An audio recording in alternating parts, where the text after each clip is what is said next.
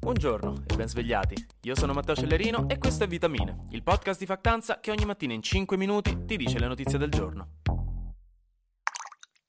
Uh, oggi iniziamo con una notiziona scientifica di quelle interessanti. È stata condivisa la prima fotografia del buco nero che c'è al centro della nostra galassia. Si chiama Sagittarius A asterisco perché usa they them come pronome. No, scherzo, non so perché ci sia quella stellina alla fine. Eh, e questa è una notizia spaziale perché prima d'ora non c'erano mai state prove ufficiali come questa che ci fosse un buco nero al centro della Via Lattea, anche se era praticamente sicuro che ci fosse, però questa è la prova ufficiale. La foto è stata scattata dal progetto Event Horizon Telescope che già nel 2019 aveva condiviso con noi la primissima foto di un buco nero della storia, però in un'altra galassia. Questo progetto utilizza enormi radiotelescopi in giro per il mondo per fare queste foto. Ma Matteo, mi direte voi, perché dici foto? I buchi neri sono neri, non possono emanare luce, la intrappolano grazie alla loro gravità, non si vedono in foto. Certo, ma gli iPhone hanno davvero delle ottime fotocamere al giorno d'oggi. la foto è stata fatta catturando le emissioni elettromagnetiche che si formano al confine del buco nero, infatti la parte centrale è nera. Questo a causa del materiale che sta venendo risucchiato dentro in ogni momento che raggiunge velocità enormi, livelli di energia enormi e quindi cominciano ad emettere molta radiazione. Per la foto infatti c'è stato un processo iper complicato, non è che l'hanno solo scattata, ha necessitato 5 anni di calcoli ed analisi dati per avere la foto finita. Comunque, quindi il nostro personale buco nero è relativamente piccolo e calmo, poi vi metto la foto in caption, piccolo comunque nel senso ha una massa di 4 milioni di volte quella del nostro Sole, quasi quanto quel calabrone che ogni estate vi vedete uscire puntualmente da una siepe e vi fa perdere 14 battiti cardiaci. Io ve lo giuro, quelle cose non sono state fatte dal Signore. L'altra notiziona, stavolta geopolitica, è che la Finlandia si è decisa a entrare nella Nato. Se ne parlava da settimane, se ne discuteva molto e ieri la Premier e il presidente finlandesi hanno fatto una dichiarazione congiunta in cui hanno detto che vogliono entrare nell'Alleanza Atlantica. Non è ancora una cosa ufficiale, non è che entrano domani, però ora è deciso, tendenzialmente succederà e si aspetta solo che anche la Svezia faccia una dichiarazione simile, visto che di solito fanno tutto insieme.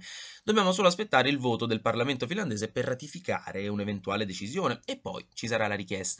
Questo significa molto per l'Europa e per la Russia, poiché la Finlandia è notoriamente un paese neutrale da decenni, la Svezia da secoli addirittura, e se ora si è decisa a entrare nella Nato significa che la Russia ha davvero sgravato. Non volevo fare una rima. La Russia, dal canto suo, invece, ha sempre minacciato rappresaglie se la Finlandia avesse osato, e infatti potrebbero tagliargli le forniture di gas eh, già da oggi. Ma soprattutto hanno definito questa novità una minaccia per la Russia, come se invadere un paese confinante fosse stato invece l'equivalente di un invito a una partita di paddle. No, comunque ovvio che la Finlandia che confina con la Russia nella Nato significa più pressione per la Russia. Dall'altra parte è la Finlandia che ha deciso autonomamente questo, visto quello che è successo in Ucraina. Insomma, con una volontà difensiva. Intanto l'ex presidente russo Medvedev, già che c'era, ha detto che tutte queste cose, compreso l'invio di armi occidentali in Ucraina, rischiano lo scoppio di un conflitto sempre più diretto con la Nato e forse addirittura nucleare. Infine il Consiglio per i diritti umani dell'ONU ha deciso di aprire un'inchiesta sulle presunte violazioni dei diritti umani commesse dai russi in Ucraina, proprio le notizie rinfrancanti che ci servono prima del weekend.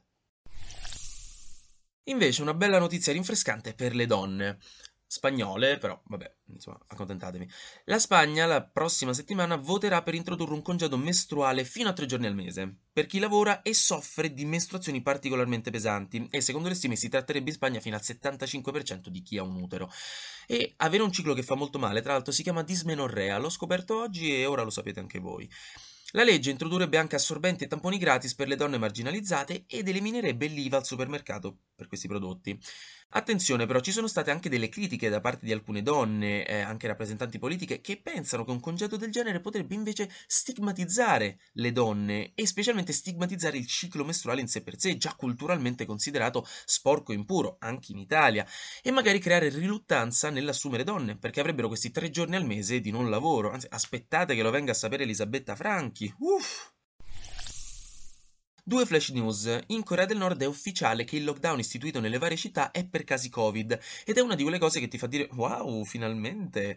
Perché è letteralmente la prima volta che Kim Jong-un ammette la presenza del virus nel paese e addirittura di un primo decesso. Prima aveva sempre negato e diciamo che va benissimo, però questo era considerato improbabile da molti che ok che può essere chiusa quanto vuole la Corea del Nord, però una pandemia globale che non avessero casi Covid era un pochino strano. Inoltre stanno uscendo fuori sempre più storie di molestie sessuali da parte degli alpini, anche ad altri raduni come quello di Trento nel 2018, ma addirittura risalenti agli anni Ottanta, che sembrerebbero delineare un quadro abbastanza sistemico e grottesco di sessismo e abusi. Vediamo come si svilupperà la vicenda. Anche oggi grazie per aver ascoltato Vitamine. Io vi auguro un fantastico weekend e ci sentiamo lunedì, che sarà successo di sicuro qualcosa di nuovo e io avrò di sicuro qualcos'altro da dire. Buon weekend!